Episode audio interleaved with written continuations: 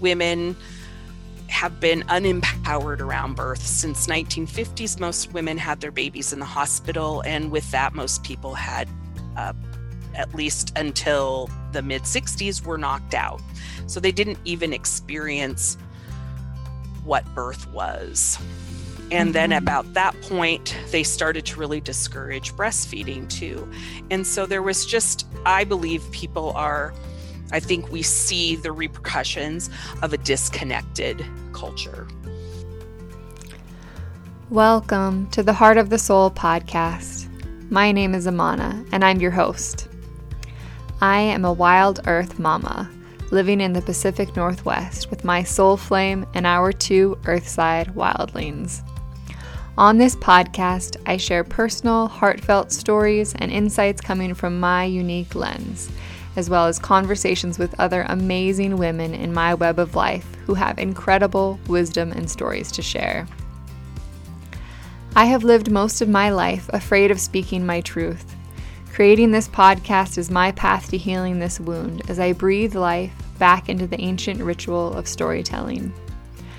I believe that there is more that unites us than divides us. Birth and death are always a part of our human experience.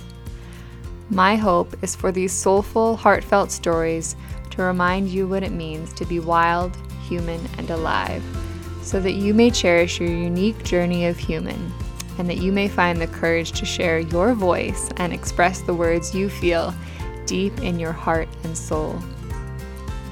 Please join me in the creation of the Heart of the Soul community as together we build sisterhood and breathe life back into storytelling giving each other the sacred space to be heard.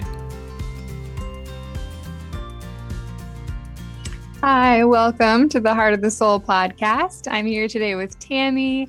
I have known her for about six years. She has been a midwife, a friend, a mentor, um, a supportive person in my life. I'm so grateful that um, she's been here with me along this path and is now my neighbor, even. Uh, she's going to talk today about her career as a midwife, um, her path into motherhood, as well as some other wonderful things. She has much wisdom to share. Would you mind telling us a little bit about you and where you're at in your life right now? And um, yeah, we'll start there. Well, I am just finishing up my 60th season, or not season, 60th year, which is a end of a season. And um, I, like Amana said, I live four doors down and consider it a real blessing to have Amana as a neighbor. We have a great neighborhood. Um, I'm a mom of four, and I they're all in their 30s, and uh, one is almost 40, so that seems quite amazing. And I have 15 grandkids, and they range from almost two to uh, 16. Wonderful. Um, would you share a little bit about um, your journey into motherhood? Did you always know you wanted to be a mom? Um, what was that like for you? You know, I I babysat a lot growing up and I liked little kids and I thought I always would want to have some. Um, but I planned no sooner than I um, was 25. I didn't want to have kids before then. I wanted to finish school and uh, start my career. Uh, my mom hadn't really um, seemed like she wanted to have kids. She talked a lot about how I inter- I was the oldest, interrupted her college career. And in those days, and I was born in 1960, there weren't a whole lot of options.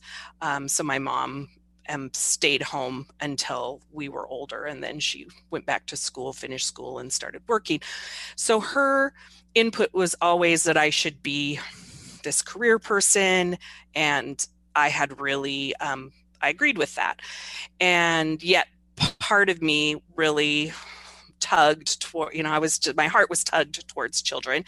And then when I got married when I was 19, so really young, and uh, I felt ready to have kids pretty soon. And so I had my first baby when I was 21. Um, prior to that, I had had very little experience around birth.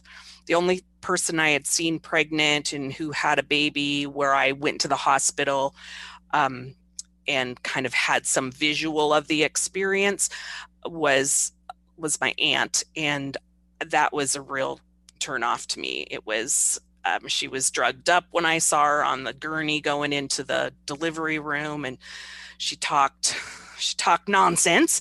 And uh, when she was pregnant she would just like flip her shirt up and show her belly with stretch marks and there was just no there was nothing um, uplifting about it. It was always kind of a negative like being pregnant mm-hmm. was kind of ugly. Having a baby by my estimation looked pretty horrid. And so even though so i think that's part of why i said i didn't want to have any babies before i was 25 is like I need some time to be able to cope with that. But when I was, um, I can't remember if I was pregnant or right before I got pregnant with my oldest, I met a woman who had had a baby with a midwife in Spokane.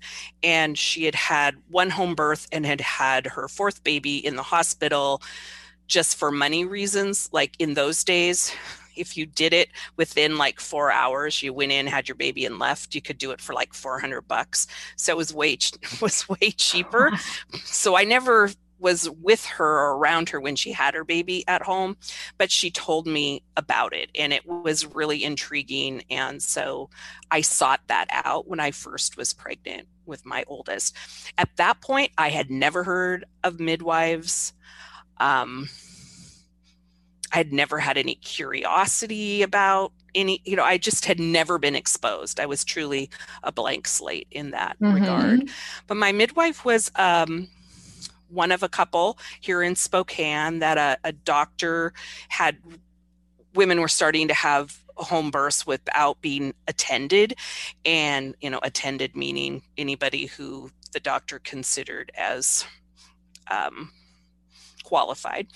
Um, so he got this this nurse midwife that worked with his office to do out of hospital births, and then she she and another midwife opened a birth center on the South Hill, and that's where I met up with her, and she was a nun, and so we were her family and she and, and it was it was very nurturing for me at the time. I think today I probably would have chosen a different midwife, um, just because as I look back on it and re met her years later, she was not as nurturing, um, like hu- wanting to hug and that, um, as I had become.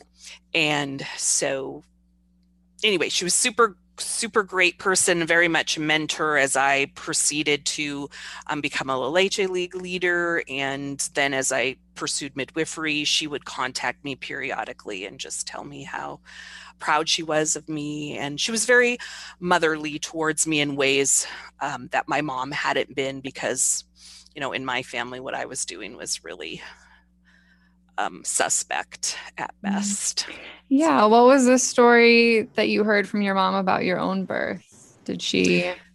Yeah. Yeah. So she, she had um, she played chess while she was in labor and she didn't go in until late so you know kudos to her uh, she went in in the evening and had me at just about 11 and in those days they knocked everybody, most everybody mm. out. So she was um, anesthetized and I was born. I kind of sometimes wonder if maybe I was um, forceps delivery, just sometimes looking at bones in my head. and um, she didn't know she didn't know any particulars about it but in those days you were put in the hospital nursery mm-hmm and uh, she breastfed me for a month. I was the only one in our family she did uh, just because she was poor. But she didn't know, her doctor didn't encourage it. She didn't know anybody who did. And so when she just still kept leaking milk at a month, she had stopped. Um, though she had regrets about that.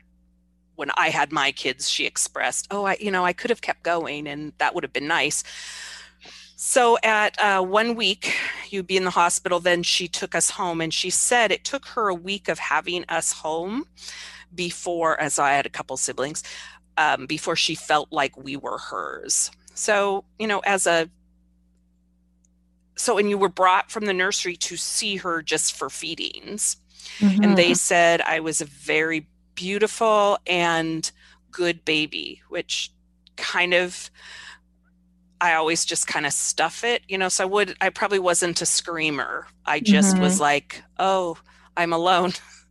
I'll just be quiet and wish someone was here. Um, so that has kind of also followed me through my life. And uh, anyway, she took us, took me home, and uh, did her very best. Yes.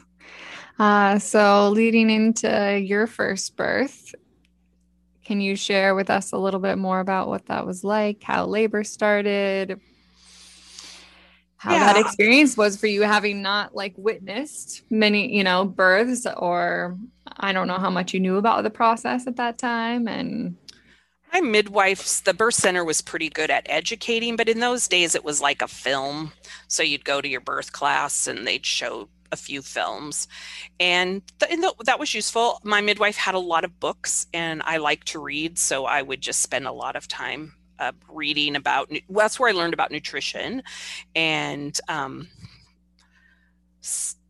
so she didn't she didn't talk a lot about birth but i was able to read about it there was no internet in mm-hmm. those days you know it was really books was kind of it or word of mouth and there mm-hmm. wasn't a mm-hmm. lot of word of mouth about it so um, I had uh, varicose veins, and so spent a, a, fair amount of time at the end of pregnancy with my legs elevated in a La-Z-Boy recliner. Well, so everybody who understands posterior labors could see how that would have been my experience, and but my midwife didn't talk about that.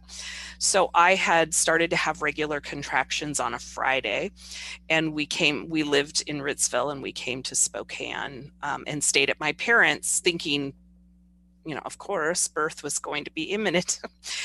and uh, four days later, uh, I finally did have her, but I had continual contractions from that Friday night till Tuesday afternoon when I had wow. it.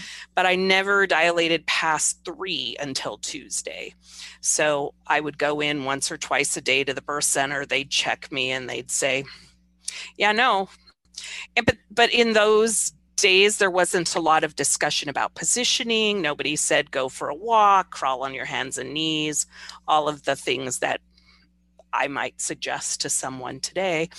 Um, so I was really just in the dark as to what was going on. My body felt like it was uh, not cooperating, and I didn't understand why. And clearly, the people around me were worried. So I felt that too. Though mm-hmm. the midwives weren't worried, they just didn't give me any real information. So on Tuesday morning when I went in and I said, went to the midwives, they said, You're still three. I've been having all these contractions. I hadn't slept. You know, I had been timing them for days and you know, it was just kind of a mess at that point. I went home and my dad met me outside and he was like, How are you? And I just was like, I'm never gonna have this baby. And I just started crying and he just walked away. he had nothing to offer. So I went in, they gave me a tranquilizer because my they had off said you should have something to drink, some alcohol, smooth muscle relaxer, you'll go to sleep. And um, my parents didn't drink, so I didn't have access to any alcohol. So I um, they gave me this tranquilizer. I went to sleep and I so that would have been like 10 i woke up at noon my water broke and from and then i had her at 4 so it was really fast once she rotated once i relaxed enough and she mm-hmm. rotated mm-hmm. and mm-hmm. i got up actually i woke up screaming so they i'm sure everyone thought i was dying but my mom's um, had gotten a new mattress for the bed, and I was screaming because, oh my God, I have just leaked all of this fluid all over your new mattress. Sorry. so I took a shower, and it was the contractions got harder, and we went in and pushed not that long, maybe a half hour, I think, and I had a nine pound, one ounce baby girl. Amazing. Yeah, with the. Do you remember Clairol makeup mirrors? Do you ever? They're like square with lights around them. That was uh-huh. the mirror they you could uh, they set up for you to watch so you baby could, be born. Yeah. Yeah.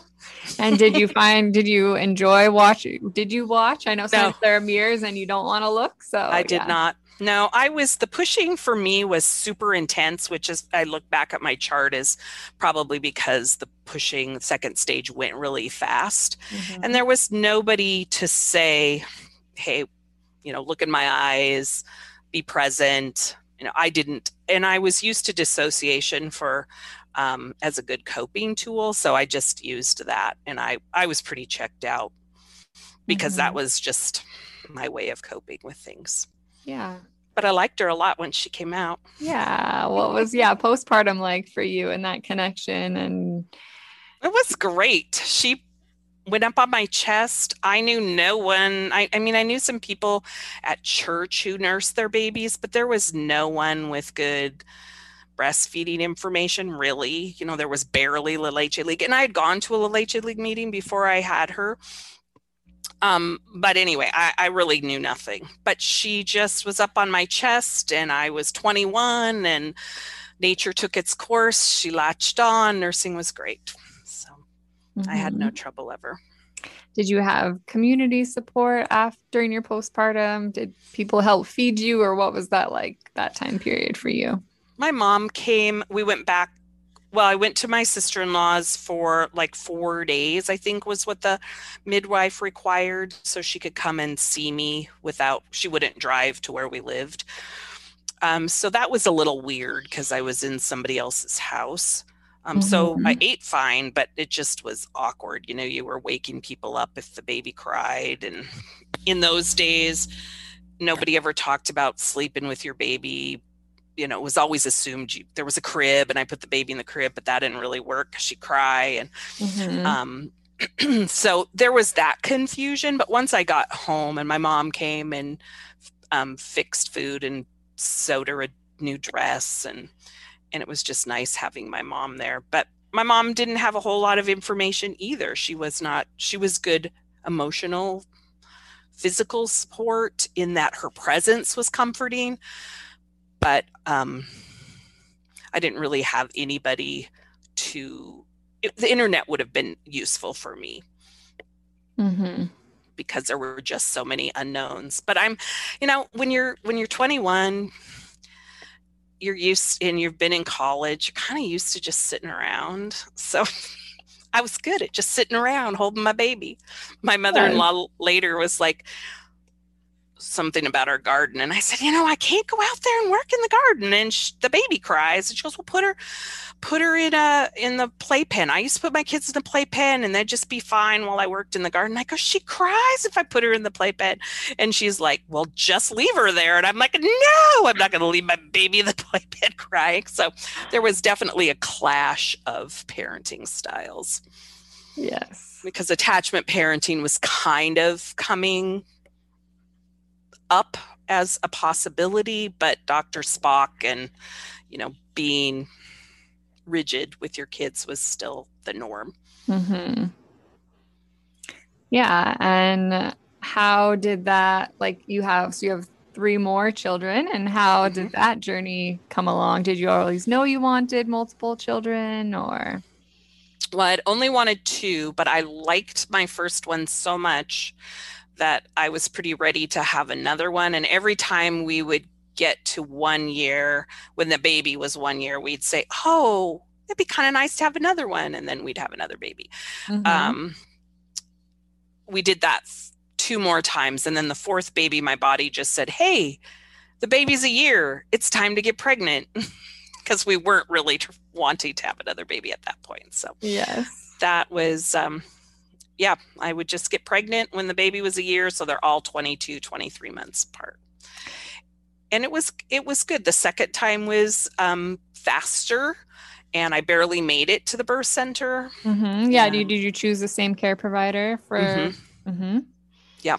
Well, for the three, and then we had moved to um, the Midwest, and there were no the state we were in, Illinois, home birth out of hospital birth was illegal and um, or was it illegal? I think it's illegal. Like you would get in trouble only if something bad happened. Um, but there were no legal midwives doing out of hospital births. Mm-hmm.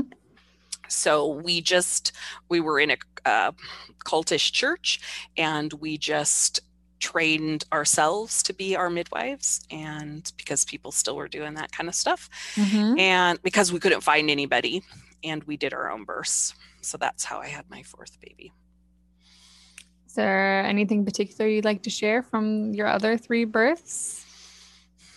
well it was really lovely to see how once i'd had that re- really long prodromal labor that i could recognize that i wasn't going to necessarily have the baby the second baby the minute i had started have contractions Mm-hmm. So I just hung out at home. I ate. I fed the baby. Um, I watched a Magnum PI at eight, and at that point, I was like, "You need to." To my partner, you need to get your mom here because these contractions are getting harder. So we, she came, and then we drove to Spokane, which was about an hour. And I put my hand on my partner's leg and I said, I'll just squeeze when I have a contraction. And then I just started squeezing more and more often. And he started driving more and more fast. And in those days, there were no cell phones. So we had to pull off the freeway when we got to Spokane. He had to go into a phone booth, call their on call person. And then we sat in the parking lot of the birth center with me having contractions until somebody finally showed up and that was like at 11 and then i had him just after midnight and that was that was a um, really I, I had some back labor that was the first and only time that i really had anybody with me who provided any uh, doula type care and she um, put some pressure on my back i think or my legs i don't remember. Um, but she did some things that helped the baby to rotate and for and gave me some physical comfort which was really nice. Um, yeah then he came out and he was a little bit stuck not bad but just i remember looking down at the midwife and her saying very clearly very calmly, you need to push the baby out now. And I was like, oh, okay. But part of that came from it was midnight and um, all the lights were off. And so people called each other, and I ended up with my mom, my aunt, a friend from high school, and my sister in law in the room with me, not invited. And my mom was, I could tell my mom was worried. And so I was my body was pushing the baby out, but I was really focused on my mom that she was worried. Her worry, yeah. Mm-hmm. And so um, that's why the midwife needed to remind me that actually I was having a baby and it was going to require a little bit of extra help from me. And he ended up having a um, either a broken or um, bruised collarbone.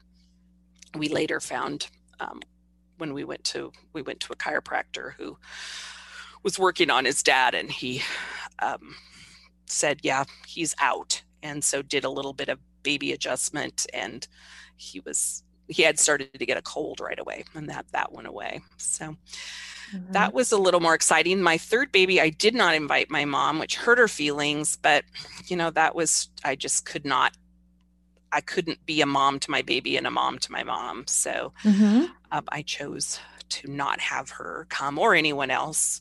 Um, and that that one was pretty straightforward.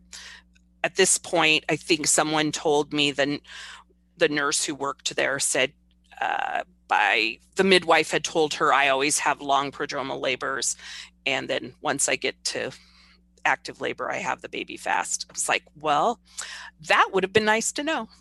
I did not know that about myself. So now I knew by the fourth time. And so when the fourth time came around, I had more varicose veins, spent more time with my legs elevated.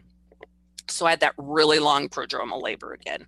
Started on a Friday morning. I didn't have her till early Monday morning. And but I didn't miss a meal. I didn't miss sleep. I didn't miss church. I didn't miss anything because I just ignored it mm-hmm. until it was really going. Mm-hmm. And then she came out pretty easy because she was all the other kids were nine pounds and she was seven, seven, seven. And so she just, I always say she just sneezed out. Just and this one you're talking about your fourth? Yes. Yes. Mm-hmm. Okay. And how is that different for you not having a midwife present and having other women with you? It was good. It was the first time that I I did have one vaginal exam right when I started to push because we were still under the impression you needed to know if you were 10 centimeters dilated or not. And so mm-hmm. somebody checked me. We did we called ourselves midwives. Yeah. So I did feel like I had care. But the Absolutely. really great thing great thing about it was I didn't do anything I didn't want to do. So like I didn't have routine um, cervical checks at the mm-hmm. end of mm-hmm. pregnancy. Um, everything was just really straightforward. We did our, you know, I wrote down what my um, clinical assessments were, you know, how much I weighed, what did I measure, what was the baby's heart rate. Mm-hmm. Um, it was just, it was just lovely. She came out nicely, and we went and got in bed and went to sleep. Yeah, I mean, it sounds like you were providing care for each other in sort of the ways that probably our ancestors did many yeah. years ago before yeah. like the formalization of midwifery care. Yeah, I didn't go to appointments. Yeah. People came by my house, and that was nice. That mm-hmm. was really nice. Which definitely, um, all of my experiences affected the kind of care I wanted to provide other women. I wanted mm-hmm. to give women an opportunity to direct their care. Yes. And feel, in many ways be more of a facilitator. Clearly, I'm the one with uh, who's had the education and has the information but women it's their bodies it's their babies and i want them to feel empowered and in charge of their experience because mm-hmm. it meant so much to me to do that yes and i think people who have trauma in their lives in their past so i don't really know what what went on for me, but I know that I had trauma as a little kid. And women who have trauma are often uh, inclined to choose women care for themselves mm-hmm. and to choose midwives. So it made sense, even what I know psychologically now, why women choose who they choose for care providers, why, even though I'd never heard of a midwife, it appealed to me and why I I chose that even though it was dramatically different than the culture that I was in. Mm-hmm. Yes, I mean, still, it's about 1% of women give birth at home. Yeah, it used to be they'd say 1%, but it was under 1%. And mm-hmm. now it's a mm-hmm. little over 1%, but it's still rounding. Um, it's still considered 1%. Yes. And they still talk about like even within that one or one point whatever percent that a mm-hmm. quarter of those births are unplanned mm-hmm. uh, to be at home. So, yeah, it's kind of amazing. What um, I wonder if you would mind sharing a little bit about your path to midwifery and when you decided that that was something that you wanted to pursue. So in 1985, I think I was a doula before there were doulas to uh, my sister in law when she was having her baby at the same place that I had my baby. Um, and that was really nice. Um, I could tell that it helped her. And so I enjoy I enjoyed that and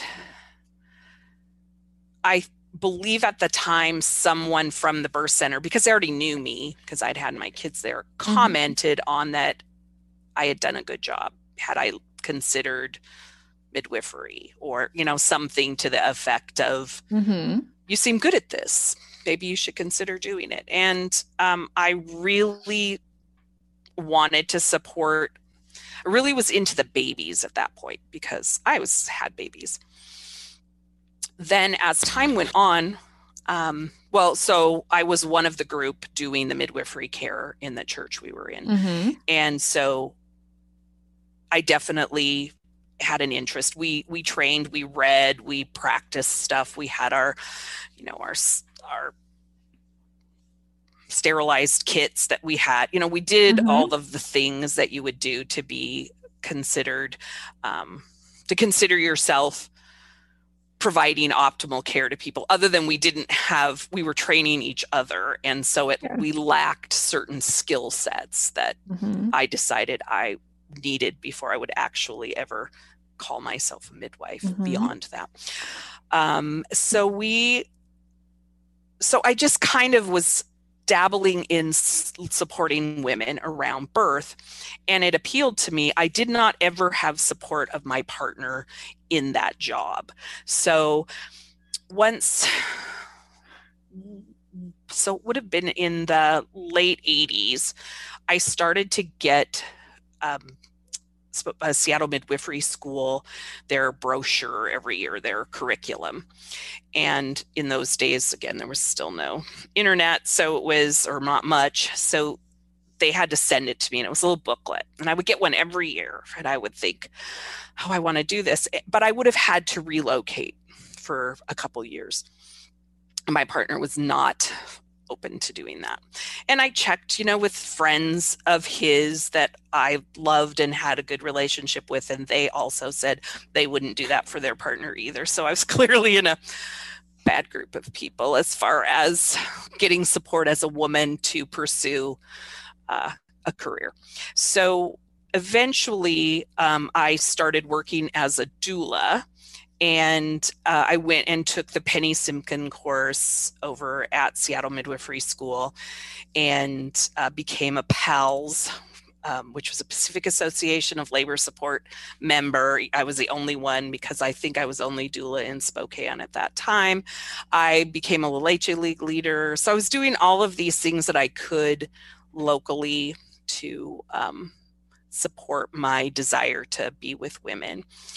And eventually a seattle midwifery school came up with their program that was uh, one week on site and the rest of the time you worked at a distance with your uh, just online Mhm. and that's how i got my midwifery training what was your question i'm sorry Yeah, no, you've answered it. I asked how sort of your journey into Oh. midwif- midwifery began, and um, I'd love to hear about your career as a midwife and how you've sort of evolved and over time what your philosophy of care is. Yeah, so in in the 90s, I worked as a birth doula and as a midwifery assistant with a number of mentors, uh, and and then I started midwifery school. I started midwifery school. The very first day was 9/11, and yeah, so that was a big deal. And then I did two years in one. I did all the didactic part of the training in one Mhm. year, and I chose because I already had a lot of clinical experience with my mentors and I had doula clients that were wanting to hire me as their midwife with my mentor as the person who was with me at appointments and with me at the birth. Um, I didn't really want to pay the school for the clinical experience that I already was doing and had set up. So Mhm. there was a there was an I don't know if that's still available. I think it is. There was a track through um, Washington State licensing that that as long as you had all of this didactic training and you could prove the clinical uh, training as Mhm. well, um, practicum, then you could get licensed without having a I don't know degree, a certification through uh, approved midwifery school, which at the time was Seattle Midwifery School. There was like only one approved school. yeah. So um, that's the route that I took to get my midwifery license. And I had that and my CPM in 2003. I went to St. Lucia and worked there 2002 or three, I don't remember which year, I went there and worked for a few weeks and did like 24 births um, to get all the numbers that you need for Washington State. But all of the other than those births, all the other births that I had, I think we needed 50. Um,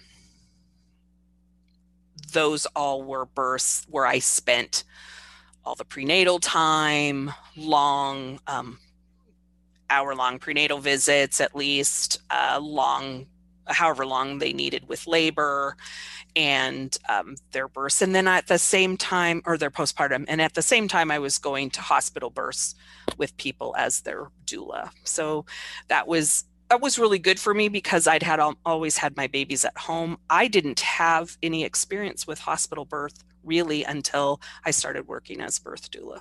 Mm-hmm. And oh, my philosophy. So my philosophy about around birth is about education. That it's works best when people know what's happening. It's what I've wanted for myself. Um, I feel like I don't I don't it's fine with me if somebody wants to change I've always said you should change care if you have a provider that you're not clicking with or don't feel good about at some point in labor all the way up until you have the baby. So I feel that that's really important that women have know that they don't have to stay where they are or with who they're initially connected or committed to um, having a that midwife client relationship with. And um, just that birth that pregnancy birth and the postpartum would be an empowering time. Women have been unempowered around birth since 1950s most women had their babies in the hospital and with that most people had uh, at least until the mid 60s were knocked out. So they didn't even experience what birth was. And mm-hmm. then about that point, they started to really discourage breastfeeding too. And so there was just, I believe people are, I think we see the repercussions of a disconnected culture. And the initial connection comes with moms with babies. Um, not that that can't be um, worked on once the birth has happened, but it's harder. There are all the hormones in place for everything to happen, um, connection to happen when we don't have a whole bunch of drugs involved. Unfortunately, with many moms um, of my mom's era, they didn't feel really connected mm-hmm. to their kids and my mom was a mom a, a, daughter of an adopted mom so she her mom wasn't didn't feel connected her mom was knocked out didn't breastfeed so mm-hmm. she had mm-hmm. all of these ways to not to be detached and then so then my mom was also and i feel like with myself and now my children there is a um, opportunity to kind of have do-overs you know and, mm-hmm. and create connection where disconnection has grown and you know i think we see it across the board in our culture of of just so much separation from one another why we have such a huge need for elder care you know out of home elder mm-hmm. care Yes, absolutely. I mean, it sounds like you through your life and experiences and choices, you are, yeah, healing some of that, doing some of that ancestral healing mm-hmm. and your relationships with your children and grandchildren. Mm-hmm. Mm-hmm. Before my mom died, one of the things that just really has always stood out to me is she stood in a doorway and she looked at me and the sun was behind her and she just said i want you to know Tamy you taught me you've taught me love and it was like I always knew that she loved me, but she was able to watch this progression of me have grow babies, have babies, um, nurse babies, and have see the connection that she lacked, and mm-hmm. probably you know and wanted. We all want connection. Mm-hmm. So now there's the whole um, part of psychology, segment of psychology, offshoot of psychology. Um, I guess it's not really an offshoot, but the um, pre and perinatal psychology. Mm-hmm. That is that information is just growing and growing. And uh, I put a plug in here for Association of Pre and Perinatal Psychology and Health. It's a it's APPA and it's A P P P A H, and they have um, resources that are free that you can look at, as well as you can join and have more access to their uh, information. And they talk about so much about how how a woman feels when she's pregnant and her um, relationships with people, how that affects the growing baby. And in, even in the newborn time when the baby doesn't have recall, it's still affecting the baby. Mm-hmm. And I I know that in my lifetime, um, like when my my mom was a teacher, and she was, they were still being or thinking that it was uh, nature over nurture. You know that it you were a blank slate when you were born, and then whatever was put into you is who you were going to be, and we know mm-hmm. that's not the case now. Mm-hmm. Yeah, that's so interesting. I'll be sure to include in the show notes that website that you just spoke about. Okay, great. Um, and at what point did you? I know you also had a natural grocery store for 25 years. Mm-hmm. When I don't actually know the details of when in your life that came to be. yeah, so I've always been an entrepreneur, even when I was a little kid. Like I would, I had cooking classes. I, you know, I was always looking for a way to make a buck and always had lots of ideas. So when my kids were little, little, um, even before some of them were born, there were food buying clubs where you, and we lived in the country, and we would get together as groups of women and we would go through a catalog of which in those days was like uh, Mountain Peoples, which became UNFI, um, which would be more like an Azure catalog that's currently um, around in this area.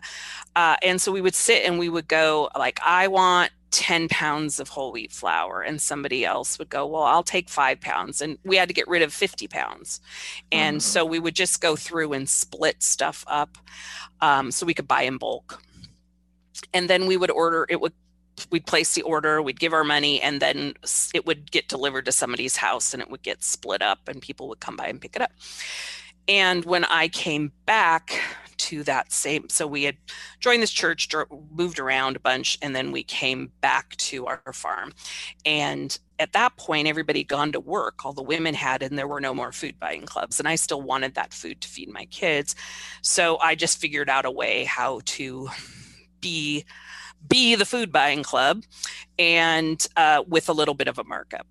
And we sold raw milk. So i would just get this in every couple weeks.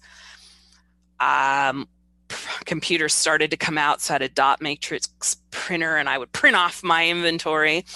And then i would deliver it to people and deliver the food to people. So Lydia, my youngest was two, and we started to get these orders in, and this giant truck would show up in our farmyard and unload stuff for us. And super cool. They really like the driver. This one driver we had Oli for years. He he made our youngest his beneficiary on his life insurance because he didn't have kids and he took us to concerts. Like we had these relationships that were super sweet from that experience of doing this crazy stuff out of our house and then um, I noticed when people would come out to the farm to pick up some stuff, they would see what inventory I had on hand because I mm-hmm. didn't always sell out a whole case of something. And so they buy more. And I thought, oh my God, you know, if we had a storefront, they could uh-huh. see what there was. And then I was like, okay, I could do that. And then if there was a deli, they would eat the food and they would go, it's so good. So then they would have to buy the stuff to make it out of the store. So we had this tiny little store with a deli in it. Um, yeah, so started in 1989. And after a couple years at home, we moved into a little storefront. And then we moved to a bigger storefront by the freeway. And then people would come to that store and go, why aren't you in Spokane? We wish you would be in Spokane. People, we made cookies and pizza and burgers, and um, people would stop in buy cookies on their way on a trip, and they'd be really disappointed if we didn't have the cookies they wanted, and they'd be like, be in Spokane. So then we started looking for a property place in Spokane, which is what the building we ended up buying on Fifth and Thor. And um, we had two locations for a little while, and then that was just clearly the Spokane store was going to do way better than the Ritzville store.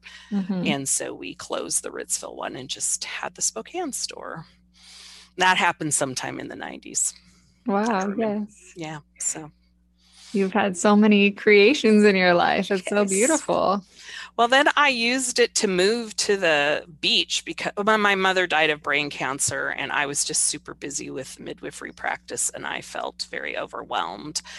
And so, really, retail stores shouldn't be like um, that fluid. So, you know, we picked it up and we moved it over there, made it smaller and all that. But with the downturn in the economy, it was just it it got by, which is all it really was supposed to do. But a whole bunch of other things happened, and it was just after eight years time to move back to Spokane. So we moved back, and mm-hmm. Now the store building is a bar restaurant. So that works. Yes. Uh, we have so many transitions in life and it's kind of amazing how they just keep on coming and we i find myself like thinking i made one transition and into this role that i anticipate sometimes is going to last longer than it does and then life shifts again yeah yeah mm-hmm. And it's good. It's good to be um, willing to change. Yes. I know that you've spoken a little bit about in during your time supporting women through mm-hmm. pregnancy and motherhood and being that strong supportive person alongside them and that you've gotten to had the opportunity to witness uh, what that transition is for many women and how sometimes it's a portal into like a greater life change mm-hmm. um, i wonder if you could share a little bit about that Yes, I think that is so huge. Um, I don't know what most women's experience is, but I definitely didn't really enjoy the girl to girl relationships for the most part through high school. And so when I started, so I started to work um, with women having babies, particularly focusing on the babies. I think I said that earlier.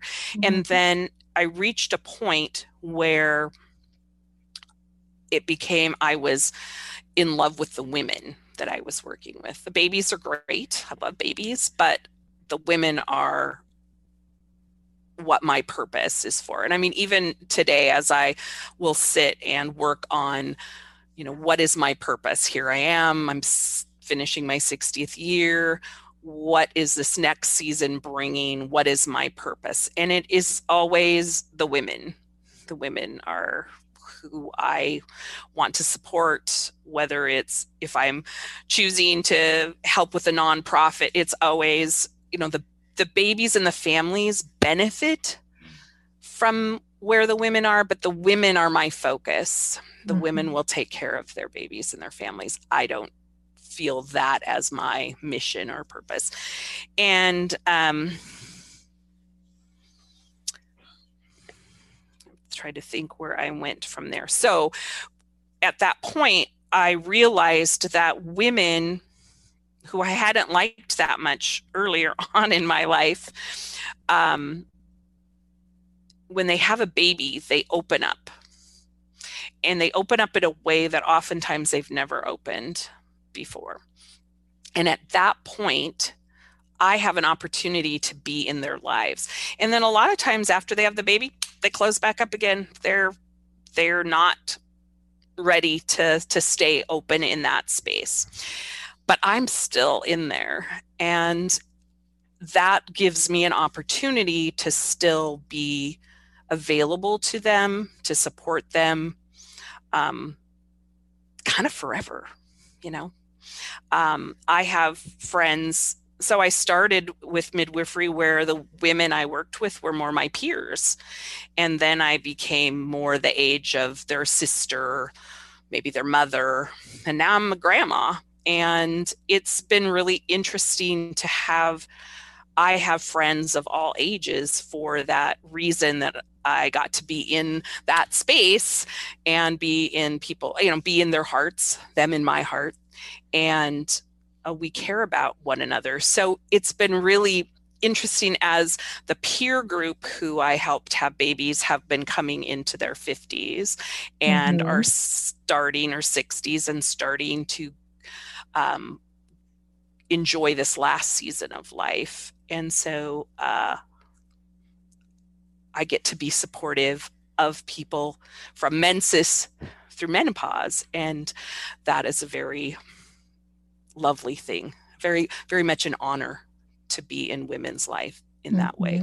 Mm-hmm. So I feel like I missed the end of your question. What was your That's question? okay. I don't exactly remember at this point. like, I went off. but you had me thinking about, you know, you've just you've imparted so much wisdom to me during our journey of like being your um, client and being a friend. And I have just felt so um, nourished and guided and empowered, you know, by you, helping me to like recognize the power that I do have of myself and also recognizing, you know, learning to place boundaries and to just be more into my own person. Mm-hmm. Um, in separate in some ways like separating from like my parents like my parents were aren't weren't comfortable with home birth either and like things like that but mm-hmm. embracing it and you acknowledging that it's you know uh if it feels like the right path to me then it is a right and good path if that makes sense. Mm-hmm. Um, and yeah, you have me thinking, wondering as you've transitioned into this crone menopause era of your life, if you have any reflections at this point in your life from your different journeys through these different stages.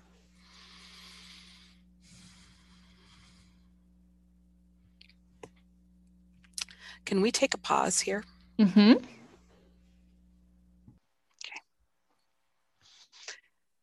So I as far as transitioning in going through menopause, menopause was a really interesting experience for me. And I guess uh, I first off want to just say that I'm sad. I've been sad a lot about women's issues over the years because it's like we called having our periods the curse and we you know I when I started having my period I didn't want to pay attention to. I wanted to pretend like it didn't happen. And that changed once I had kids and I wanted to see my blood and I wanted to know what was going on and I wanted my kids to not feel weird about it like I couldn't talk with my mom about that. Um, it wasn't considered anything you talked about. It was always hush hush and um, and just so uncomfortable about being a woman. There was nothing about it that was lauded as it should be. Yeah, we haven't been celebrated. Yeah. Yeah. Yeah. So it's it was just always a negative.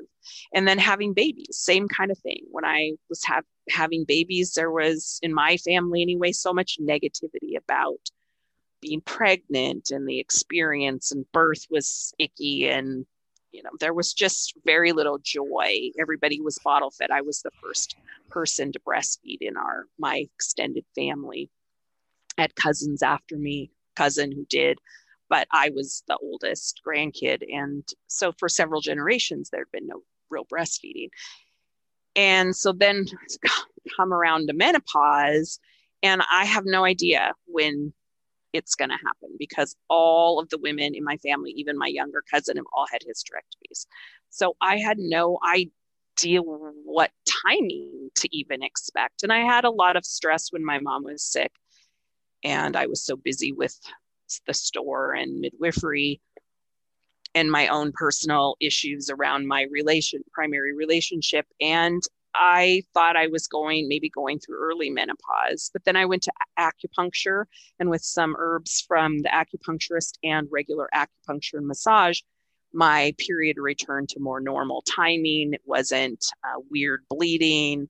Um, it just, you know, was a normal, more 28 days, few days of bleeding. And that went on into my 50s. And in my early 50s, I had a point, it came to a point where I had just um, stopped bleeding monthly.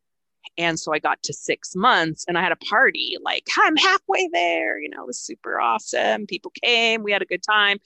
And then my period started the next month.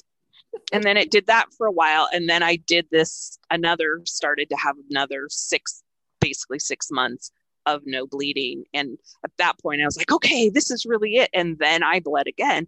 And I was like, who the hell cares at this point? It's never, it'll happen when it happens. So I actually have no idea when, when I went through menopause because I wasn't paying any attention. I no longer charted it. I did not, I just ignored it. So somewhere in my 50s, I went through menopause. And I had a, a couple years, at maybe at the most, where I had a hot flashes and um, I just wore a lot of tank tops and hoodies, and I just would strip down if I was hot and put the sweatshirt back on if I was cold. And I considered it an interesting experiment. Took herbs to help with any weird bleeding. Excuse me when I cough. and I had some times where I had more flooding kind of bleeding. Mm-hmm. And so I would drink a pregnancy tea. I would just drink a quart of it all at once, and that would always take care of it. And I took herbs on a regular basis uh, just to support uh, going through menopause, just herbs that are supportive to women. And yeah, it just was, I thought, super interesting and fascinating. Now, I believe a lot of um, some people have really debilitating symptoms. I did not have that. But a lot of people just feel bad about it because we've been taught that's kind of the end of your yourself as a woman. Like you're going to be dry, your tissues are going to be thin. You know, it's just like you're just going to be an old dried up thing. And I did not find that to be the case. I actually found that I was more sensual and sexual and um, excited about life having gone through that. Because, for one thing, you can't get pregnant anymore. That's super exciting. Mm-hmm. And you don't have to worry about do I have pads or tampons with me because my period might start. Um, you just, you, you still cycle, you still have feelings like I can tell when I would uh, when it, would normally be my period time or my mm-hmm. ovulation mm-hmm. time, just about how I feel in my body. Mm-hmm. Um, but it's not so intense. And it's just a super exciting period of time. So I'm sad when women or when I hear the culture at large speak negatively about this time in women's life, or I hear women I read women write or hear women talk about, oh, you know, that's going to happen and they're not looking forward to it. And, and I just, I want to spread the message that it's such a great opportunity to have a new season of life. You don't generally don't have little kids anymore. And you um, can do, you're, you're just more free. Mm-hmm. I love that you're bringing up the sort of reframe of this transition. And I feel like, yeah, in our culture right now, we do this to most of the women transitions, like you said, when people first start bleeding. There's also, you called it the curse growing up. And um, I wonder if you, with your own girls, have sort of reframed it for them or honored it in a different new way than you had it honored for yourself these that transition into bleeding I didn't do any uh, particular party event honoring kind of thing, which I, in hindsight, would have liked to have done. Um, I think that we don't have enough traditions around these changes, these transitions for women.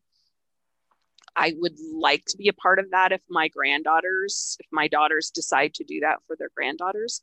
I think that that would be a really lovely thing. And maybe, you know, even as we're talking, maybe it's something that I can know when it happens, even if they don't do any celebration, that, but I could take them and do something special, have some sort of outing that's special just mm-hmm. for them to honor that this is a really lovely thing that has happened.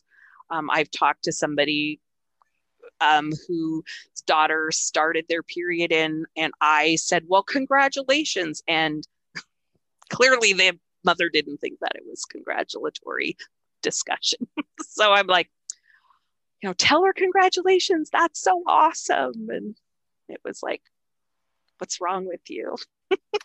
but but I do feel that it is a really all of the transitions should be honored and be an exciting thing because we're women. We're it's not the same all the time. And so it's I love change. And so to change to a new time of life where you can do different things than you've been doing, you can look at things differently.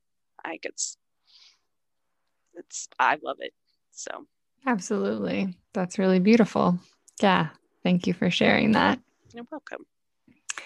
Um, before we close, I would love to um, give you some space to talk about your offerings right now to the community. You're a midwife, you're a craniosacral practitioner, you have herbs for, you have tea and vaginal steam herbs and more. And I wonder if you would like to share about that. Sure. Um, with COVID, there's been definitely less of that um, focus for me. Um, also, just a time of life for whatever reason, as this season is changing for me. Um, I've really spent the last year just, and COVID has made it really possible to do, where I've just really focused on what do I want this next season to be? But I do still offer midwifery care. I always laugh when someone finds me because I don't advertise and I just say, hey, well, if you find me, awesome. then I'm happy to be your midwife. So, yeah, I still do offer midwifery care. Um, and uh, I probably my biggest focus is tea and I'm working. I've just about finished up some new uh, logos and uh, just going to do a look at some different marketing than previously, and really kind of uh, put my energy towards that. Mm-hmm. Um, I think it it embodies so much of what's important to me. It's supporting women, and the teas not only support women, but it supports their families. Um, it also gives me the opportunity to do education with women, which is important to me. Um, I make myself available to, with phone consults or emails or texts to talk about the different what different herbs do for you um, why the tea blend has what it has um, yeah so that's kind of my major focus right now. And mm-hmm. so you should be seeing more of that um, promoted out there. Wonderful. I know I have enjoyed your teas during pregnancy and postpartum and gifted them to friends and also used your vaginal steam herbs. And I really find that to be a beautiful ritual and practice too. I love that you incorporated that into part of your midwifery care that you um, you know that the tea to drink was part mm-hmm. of the care as well as the vaginal steam herbs and i mm-hmm. thought that was really beautiful and unique and the pregnancy tea is something that we used to sell in our store make and sell in our store and it so i think it's i have probably sold it for 25 years um, it is so great for um, i just I feel like it helps women the herbs in it help women build their blood so drinking it during pregnancy is great for anybody who would be prone towards anemia but it also seems to just really help recuperation postpartum if a person has been drinking it, all those vitamins and minerals that are um, concentrated in the dried herbs. Um, and drinking it through labor and postpartum. I've had people call me and say, uh, who've had babies before, say, What's wrong with me? I'm not bleeding enough. And I'm like, No, actually, that's really a good thing. You know, you don't have to um, use that energy of to, to create more blood. Um, if you if you don't bleed more, that's actually not a bad thing. So you can um, enjoy this this the benefits of drinking the tea for just blood building and recuperation, mm-hmm. recovery mm-hmm. postpartum. And it also has herbs that are good in supporting breastfeeding too. So even though I do a lactation tea, the pregnancy tea also has things that support breastfeeding. Mm-hmm. And then I found it so useful during menopause because I just feel like it helps, or anybody who has heavy bleeding with their period. Uh, if you drink a quart of it at once, I ha- always had really great results to slow bleeding that I thought was heavier than I wanted for myself. And other people have reported the same.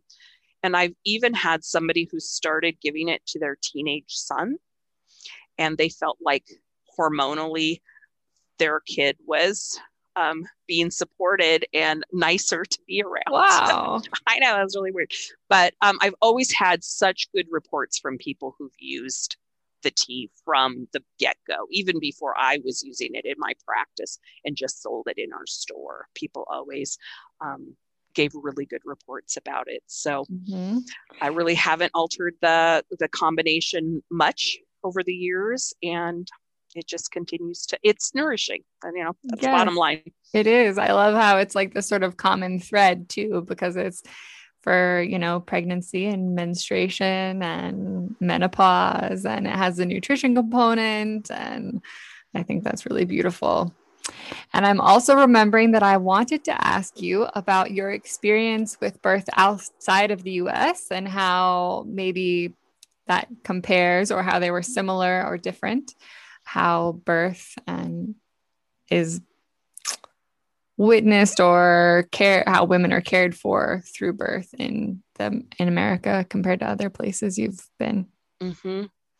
Yeah, it is. Uh, I went to St. Lucia in the early 2000s and worked there at a hospital. They don't do out of hospital birth generally. If there was, I'm sure somebody is, but there was no discussion of anybody doing that in the area. And there, women saw somebody for prenatal care, and it was a doctor. And then um, they would come to the hospital in labor, and the midwives provided their care unless there was something serious that came up that um, needed a, a doc OB to come in. Um, and that was really interesting because this was a country that had gotten US support like 30 years prior. And so they had done some um, infrastructure building uh, buildings and things with this aid from the US, but then the aid dried up. And so they were kind of just like stopped at that point from really um, growing uh, roads and their their uh, buildings were literally stopped in construction. And so our hospital in the midwifery or the OB area was like 30 year old hospital beds from the US. And there was this, so they were the plasticky vinyl stuff and mm-hmm. they had mm-hmm. you know really thin sheets so that would throw over it but you know when you're in labor it would move around and so you're pretty much having the baby on this vinyl stuff and you know they had an ultra or a doppler was a fetal monitor wasn't a doppler. And they would just if they were going to listen to the baby they would roll that big hummer around to the different rooms. And we brought dopplers as gifts to use and they would just keep them locked up because they weren't used to using them. They were just used to this big honking fetal monitor that we would move around. So it was um, very interesting as far as the uh, way they went about doing birth. We set up a, a little table beside the women giving birth, and we always stood in exactly the same place and we did our hands exactly the same way. And it was really good for me to see because I was like, oh, now I get doctors. Why? Because I'd been going as a doula to the hospital births. And, you know, honestly, having a bad attitude personally. Like, oh, do they always have to do that? You know, like, why do they always set their tray up like that? And why won't they let the mom move around? Well, because it's easier. You know, and when the mom is just staying in one spot and you are always standing in the exact same spot, your muscle memory is just, you just do the same thing over and over again.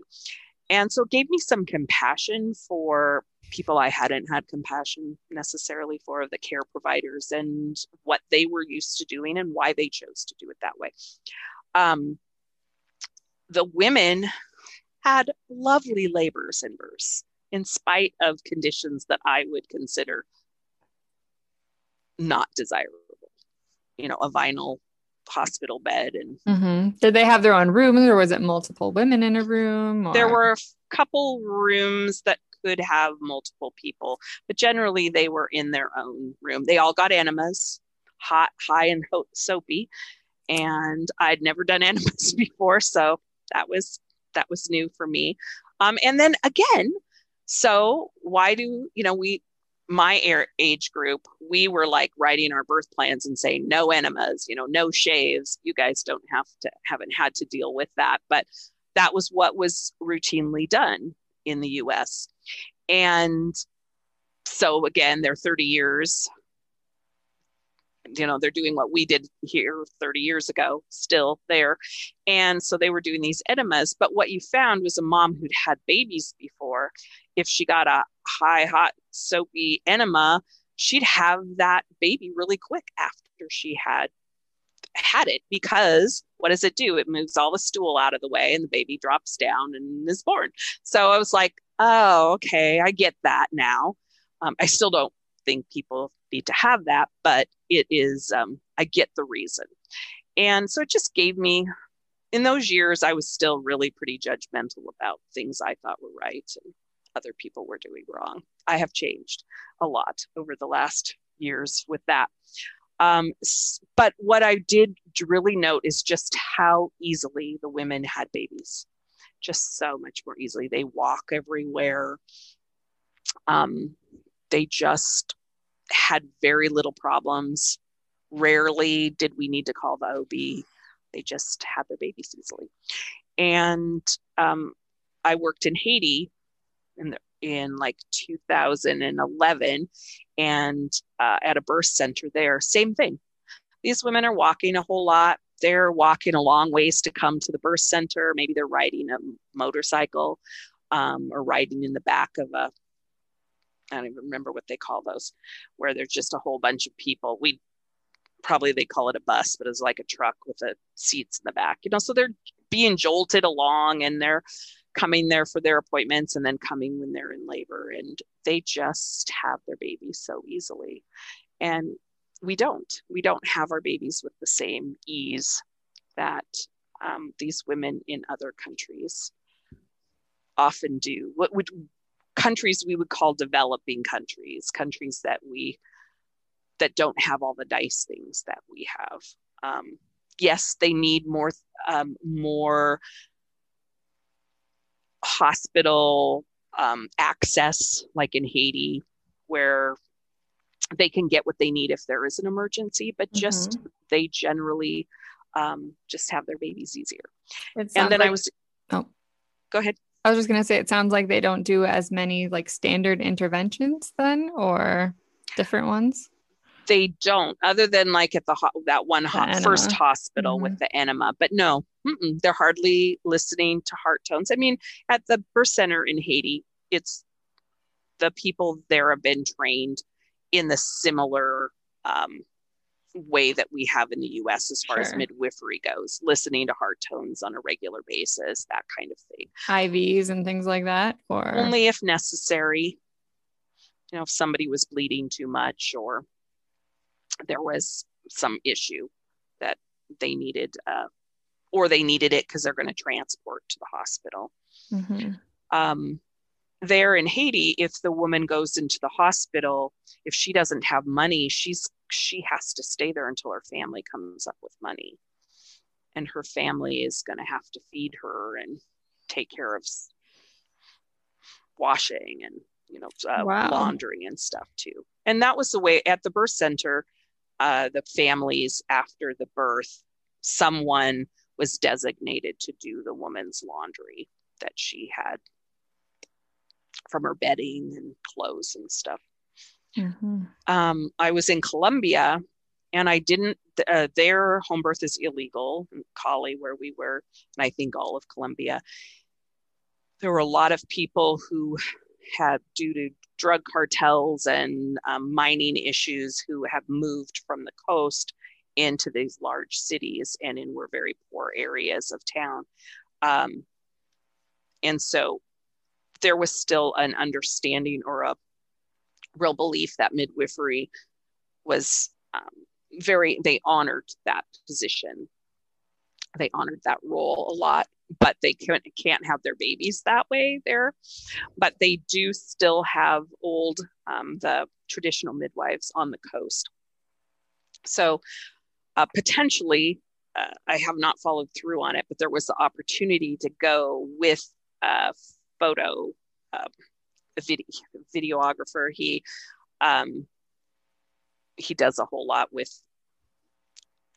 I'm not sure multiple media things, um, but he does movies, and he wanted to go there and interview the midwives, and he invited me to come, and I think that would I would love to do something like that. Yes, that would be incredible.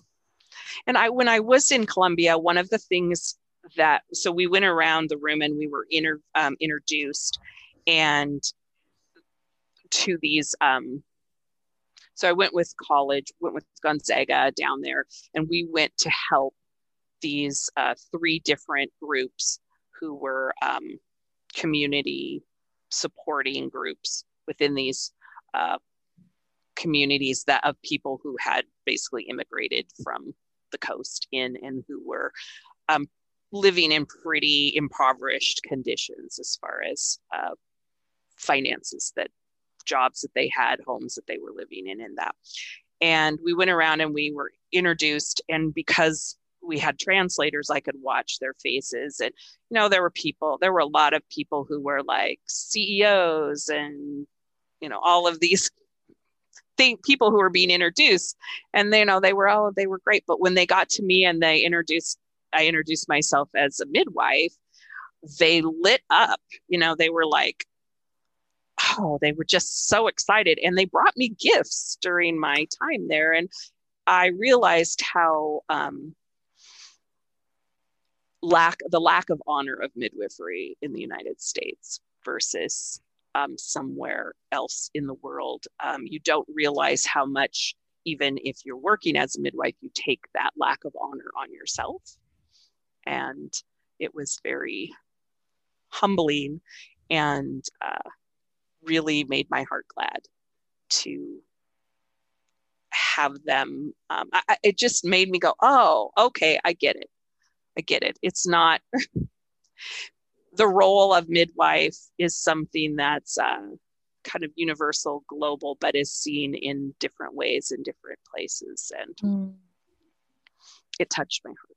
Yes, I'm so glad that you had that experience. I know you have been just um i'm i can't even express how grateful i am for you and your support especially through the birth and death of my baby Heartly you know, you standing alongside me and being present and holding space and witnessing. It's an was, honor to be there with you. Truly.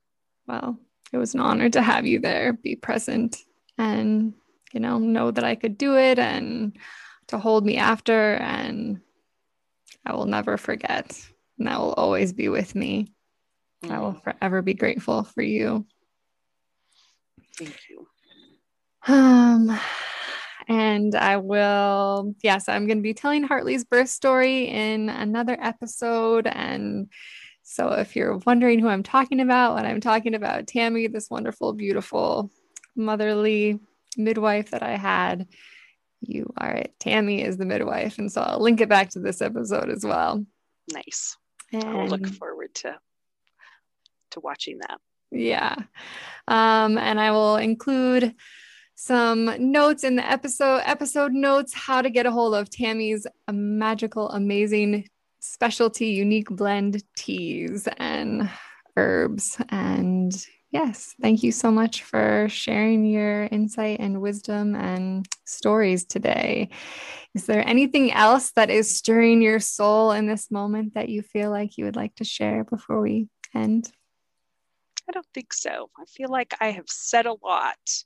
Um, just that I'm, I am, I am grateful to be a woman, and I couldn't always say that in my early years, and I really, I am, and it it only grows. So I hope for all women listening that they feel encouraged that they can just grow to love themselves and themselves as women more and more just as the years go on. Mm. Yes. Love, love, love. Thank you so much for joining me today. If you found value in today's stories, I would love for you to share them with someone you know. Write a review on iTunes or make a comment on YouTube. I am an in person and online birth mentor, postpartum doula, and mothering mentor. I love providing sistership support to women along their journey of maiden into motherhood. Pregnancy, birth, and motherhood are always transformational experiences, unique to each woman and baby. I believe this transition provides a natural unearthing of every woman's inner creatress. My passion is to nurture women through caring conversations, rituals, and individualized mentorship so that they can enter motherhood feeling confident, inspired, and in tune with their needs as well as the needs of their baby. I provide unique, individualized grief support for mothers that have, like myself, experienced the death of their wombling or baby. I believe there is more that unites us than divides us birth and death are always a part of our human experience.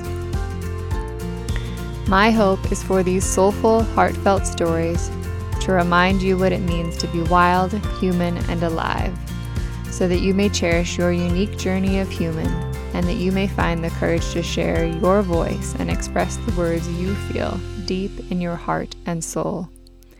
Be brave, be bold, be love, be you.